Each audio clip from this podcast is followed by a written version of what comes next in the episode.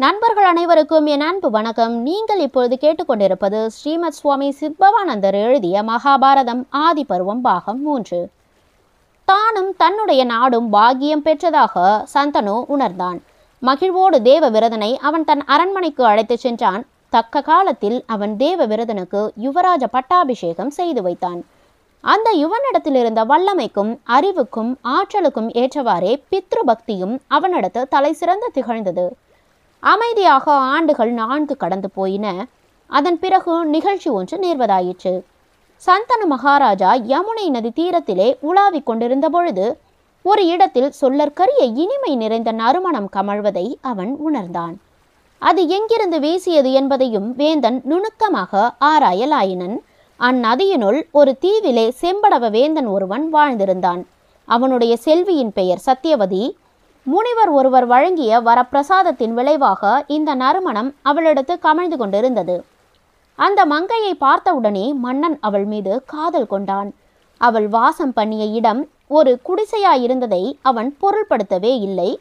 இதுகாரும் தவநெறியில் ஈடுபட்டிருந்த வேந்தன் இப்பொழுது காதல் நெறியை கடைபிடிக்க முந்தினான். தன்னை மணந்து கொள்ள வேண்டுமென்று சிறிதேனும் தயங்காது வேந்தன் அந்த வனிதையை வேண்டினான். ஆனால் அப்பெண்பாலோ ஒழுக்கம் யாது என்பதை வந்தவனிடம் விளக்கினாள். நேர் பெண்பால் ஒருத்தியிடம் அப்பேச்சை எடுப்பதற்கு பதிலாக அவளுடைய தந்தையிடம் அவன் கருத்தை தெரிவிப்பதுதான் முறைமை என்று அவள் ஞாபகப்படுத்தினாள்.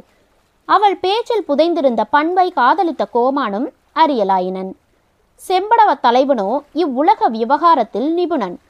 அவனுடைய கருத்தை இங்கனம் இயம்பினான்.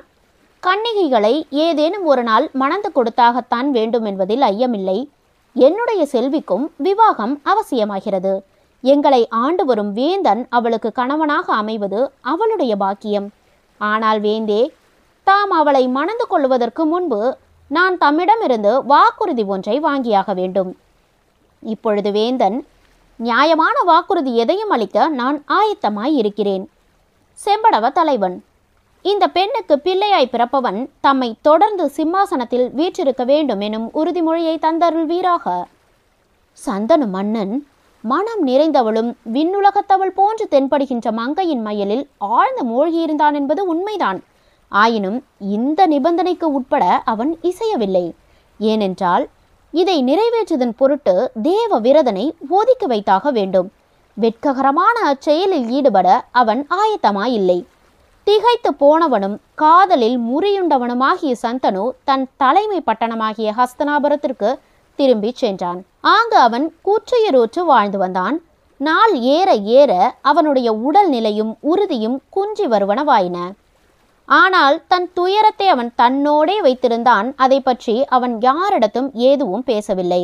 தன் தந்தை உடல் அமைப்பிலும் மனநிலையிலும் குன்றி வந்ததை தேவவிரதன் விரைவில் அறிந்து கொண்டான். அரசாங்கத்தில் ஏனைய யாவும் சௌபாகியம் நிறைந்தவைகளாக இருந்ததற்கிடையில் வேந்தன் மட்டும் அதிவிரைவில் தளர்வுற்று வருவானாயினன்.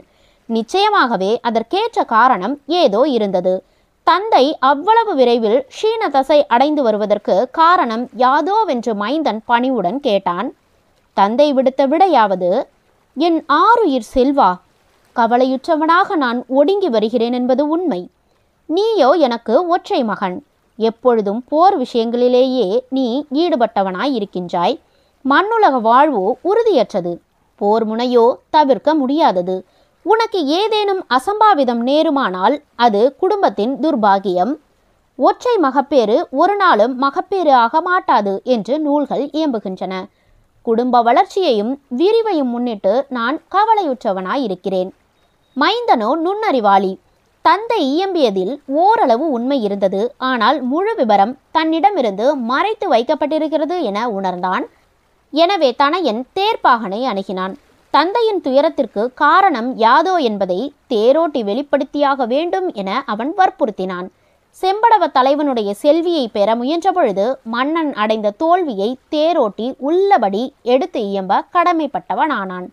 அதே தேரோட்டி இப்பொழுது மைந்தன் தேவ விரதனை ரதத்தில் ஏற்றுவித்து செம்படவ தலைவனுடைய குடிசைக்கு அப்பொழுதே அழைத்துச் சென்றான். அந்த நாட்டுக்குரிய இளவரசனாக தேவவிரதன் தன்னை செம்படவ தலைவனிடம் அறிமுகப்படுத்தி கொண்டான். செம்படவ தலைவன் நானும் என் குடும்பமும் பாக்கியம் பெற்றுள்ளோம். அரச குடும்பம் எங்கள் மீது அதிக அபிமானம் வைத்திருக்கிறது. இப்பொழுது தேவவிரதன் என் சிற்றன்னையை என் தந்தை அரசனிடம் அழைத்துச் செல்ல நான் வந்திருக்கிறேன். செம்படவ தலைவன். நிபந்தனைகள் நிறைவேற பெறுமானால் அப்படி தாங்கள் எதிர்பார்க்கிற சிற்றன்னையை அழைத்துச் செல்வது முற்றிலும் சாத்தியமாகும். தேவவிரதன். பாட்டனாரே தாம் விதிக்கும் நிபந்தனைகள் அனைத்தும் ஏற்றுக்கொள்ளப்பட்டன என தயவு செய்து கருதுவீர்களா? செம்படவ தலைவன். இளவரசே ஆட்சிக்குரிய தங்களை ஒதுக்கி வைத்துவிட்டு என் பேரன் எங்கனம் சிம்மாசனத்தில் அமர முடியும்? தேவவிரதன். சத்தியவதிக்கு பிறக்கும் என்னுடைய எதிர்கால தம்பியின் சார்பாக சிம்மாசனத்திற்குரிய என் உரிமைகள் அனைத்தையும் விட்டுக் கொடுக்கிறேன் என உறுதி கூறுகிறேன். செம்படவ தலைவன். தாம் பரந்த மனப்பான்மை படைத்திருக்கின்றீர். ஆனால் தங்களுடைய மகனும் பேரனும் அரசாங்கத்திற்குரிய தங்களுடைய உரிமைகளை அதிகாரத்துடன் கேட்க மாட்டார்கள் என்பதற்கு உறுதியாது. தேவவிரதன் தேவவிரதன் தன்னுடைய ஆயுள் காலம் முழுவதிலும் நைஷ்டிக பிரம்மச்சரியத்தை அனுஷ்டிக்க விரதம் பூணுகிறான் என்பதை மன்னவர்களும் விண்ணவர்களும் அறிந்து கொள்வார்களாக. இக்கடின விரதத்தை அவன் எடுத்து ஏம்பிய பொழுது விண்ணுலகத்திலிருந்து தேவர்கள் அவன் சிரசின் மீது பூமாறி பொழிந்தனர். அதே வேளையில் பீஷ்மன் பீஷ்மன் என்று அவர்கள் கர்ஜித்தார்கள். மானுடன் ஒருவன் பயங்கரமான விரதம் எடுத்து அதை நிறைவேற்றுகிறான் என்பது இந்த பதத்தின் பொருள். அக்கணத்திலிருந்து தேவவிரதன் பீஷ்மனானான். மண்ணுலகிலே அவன் மாசுபடியாத வாழ்வு வாழ்ந்தான்.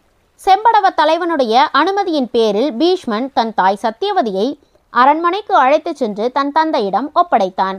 தன் செல்வன் செய்த செயற்கரிய செயலை சந்தன மன்னன் கேள்விப்பட்டான். தேவ விரதனை தவிர வேறு எந்த மாணவனாவது இத்தகைய அரிய பெரிய தியாகத்தை செய்ய வல்லவனாவானா என்று அவன் வியந்தான்.